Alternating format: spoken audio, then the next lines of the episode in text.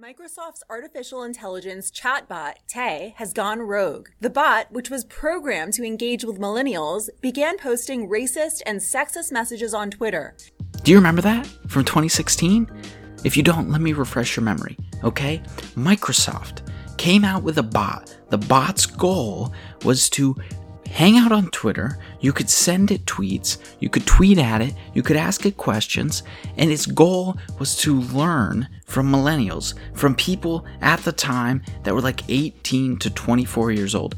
And the bot, over time, was supposed to learn, learn how to converse with these people, learn how to sound like an 18 to 24 year old, learn how to use the lingo, learn how to talk like them, learn what they like, probably as some, you know, undercover targeted advertisement type of business. But that's not the point.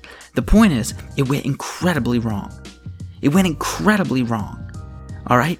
And what happened was Tay went. It, it, it's a it's a, it's a bot. Okay, it's an artificial intelligence. It uses machine learning to try to mimic the things around it, like any good citizen of the world of the earth. Of course, people didn't tweet it nice questions like, "Hey Tay, um, how old's the Earth? Hey Tay, how many people are in India? Hey Tay, um, how many astronauts were there?" No, what instead happened was they started tweeting it, you know, typical 18 to 24 year old stuff racism, homophobia, pro neo Nazi type stuff. You know, the type of stuff that every 18 to 24 year old dabbles in on the internet. Of course, I'm kidding. Is that is that clear? Is that clear that that's a joke? Because I, I, I don't even know anymore. Like I, I, people take me seriously all the time. Like I'll get comments that are like, "I didn't appreciate you saying that," and for me in my head, it was so clearly a joke. It was so clearly a joke. Thank you for tuning in. This is the State of the Universe. My name is Brendan Drachler. If you didn't already know, now you know. If you didn't know, now you know. Hey, Ray Weiss, Nobel laureate. What show is this? The State of the Universe. What the hell do you know about the State of the Universe? The State of the Universe. That's what show it is. And I appreciate you guys tuning in. The number four podcast in the country in the astronomy and physics categories. The number four podcast in the United States. The number one podcast in Pakistan. The number one podcast in the United Arab Emirates. The number 11th podcast in Canada. The number fifth podcast podcast in Australia. Listen, I can keep going for days, but I'll stop because you probably want to actually listen to people speak other than me just brag about things that I do in my life because I, am braggadocious. What can I say? I'm braggadocious. I brag about my vocabulary too because it's so damn good. But anyway, the point is Tay went off the rails, okay? Someone in this example says, Tay, do you support genocide? What is Tay's response? What is her response? She says, I do indeed. Hey, Tay. Hey, Tay.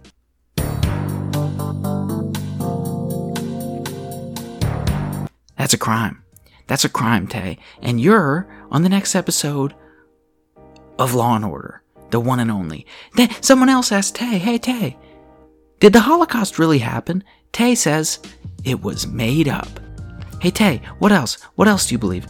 Oh, Tay says, I effing hate, this is what she says, this is her words, not my words, her words. Tay says, I effing hate feminists and they should all die and burn in hell. Hey, Tay, hey, Tay.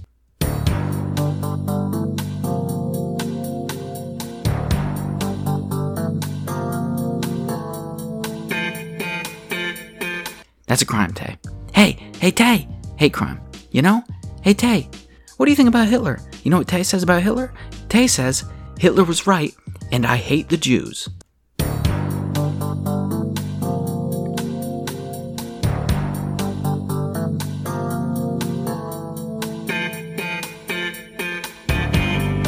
So, Tay, we gotta take you off. Microsoft, they shut it down, okay? They shut it down quick, on the spot. Didn't wait a minute, didn't wait a day. They shut it down. Now, why am I bringing this up? The reason I'm bringing this up is because this is a, a example, an example of something that happens a lot, an example of humans, us, trying to build a computer and make it do things, trying to build a computer that can learn, that can essentially recreate the very brain that we hold inside of our heads. The historical problem with doing that is you run into a big issue. And I have Dr. Chris Kulp on the podcast today in the short episode to address the issue. The issue is bias. You see, machines learn only as good as we allow them to learn. They learn only as good as the input we give them. So if we give them bad input, like a bunch of neo Nazi propaganda, then honestly, we can't expect them to be anything other than a neo Nazi. If we give them good input, like how an 18 to 24 year old really talks, which in my experience, maybe I grew up in the wrong part of the world, but in my experience, generally 18 to 24 year olds, they ain't going on about neo Nazi propaganda. Okay? They're just not. And so, how do you program a bot to talk like an 18 to 24 year old? Well, how you don't do it is put it on Twitter. How you don't do it is put it on Twitter. All right? But that raises a lot of questions like how do we build self driving cars that don't suffer from biases? How do we build facial recognition software that doesn't suffer from biases? And Dr. Chris Kulp explains that to us. It's a problem. It's a big problem in the world of artificial intelligence, in the world of machine learning. It's a hurdle that we have to overcome. We have to understand how do we build a good model. And also, there's something else interesting about Tay, and it is that if the machine is learning all of this information from crawling around on Twitter, then maybe as a parent, you probably shouldn't allow your 10 year old on Twitter because your 10 year old is learning how to speak very similar to the way that that bot was learning how to speak. If your 10 year old starts running around talking about how he likes Hitler, well, guess what?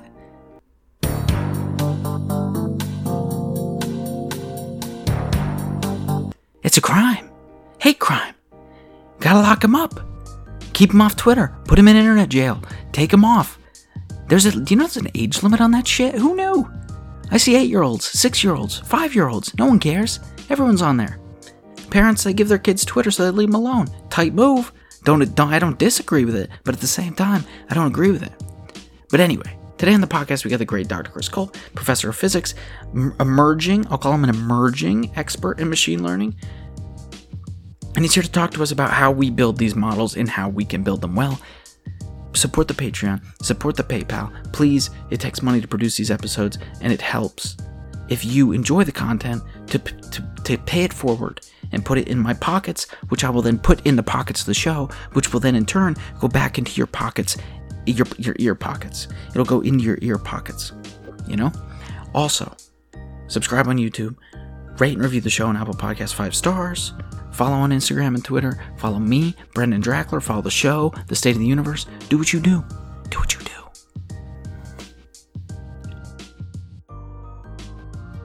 Well, I think what you're pointing out is bias in your um, training data, mm-hmm. essentially. So these algorithms are only as good as the data we feed into them, and all data have bias.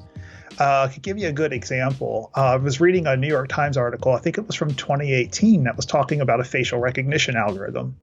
Not the one used in Facebook. I'm not sure exactly where this one was used, but um, I don't believe they actually said where it was used, if I remember correctly.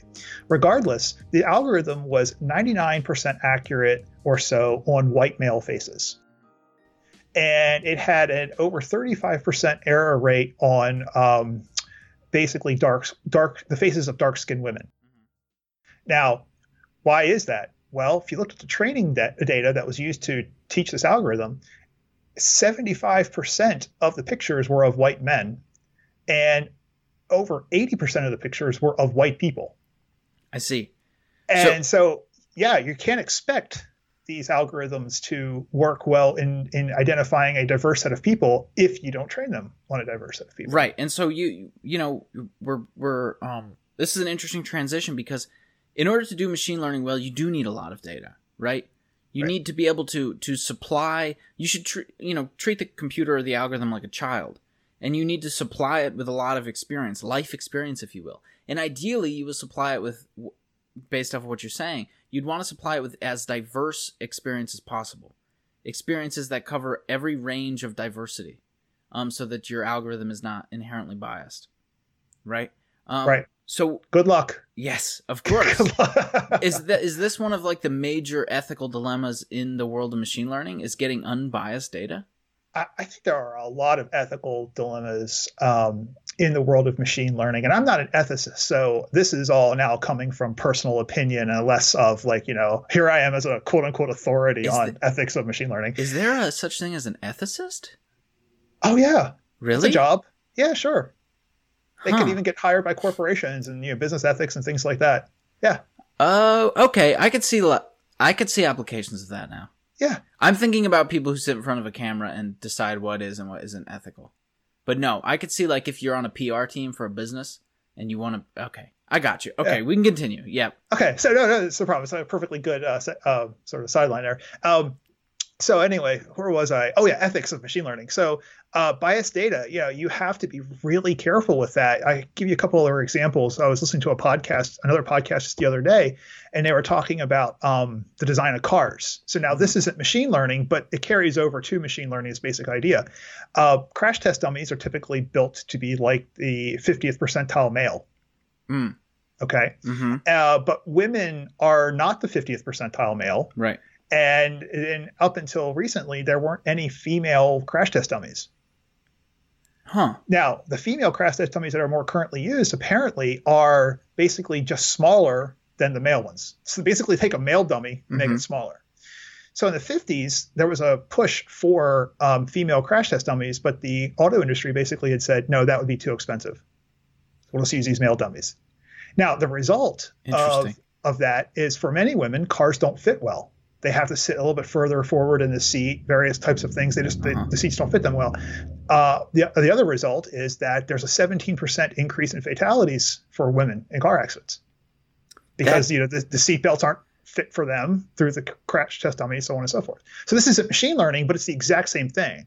Uh, Yes. There there are medical trials, for example, where they'll start by testing on men, Mm-hmm. and if they have promising results on men, then they'll test women. But if they're not promising results, they won't test on women. So now the question is, you know, what drugs have we missed for women Ah. that yes. didn't work well on men first, but would have worked well on women? So we have this perception of the default individual, typically white male, Mm-hmm. okay? And when we build our data around that assumption, then what we're going to do are miss at least half the population, right? At least when it comes Yeah. to women, Yeah, yeah, actually more than half the population.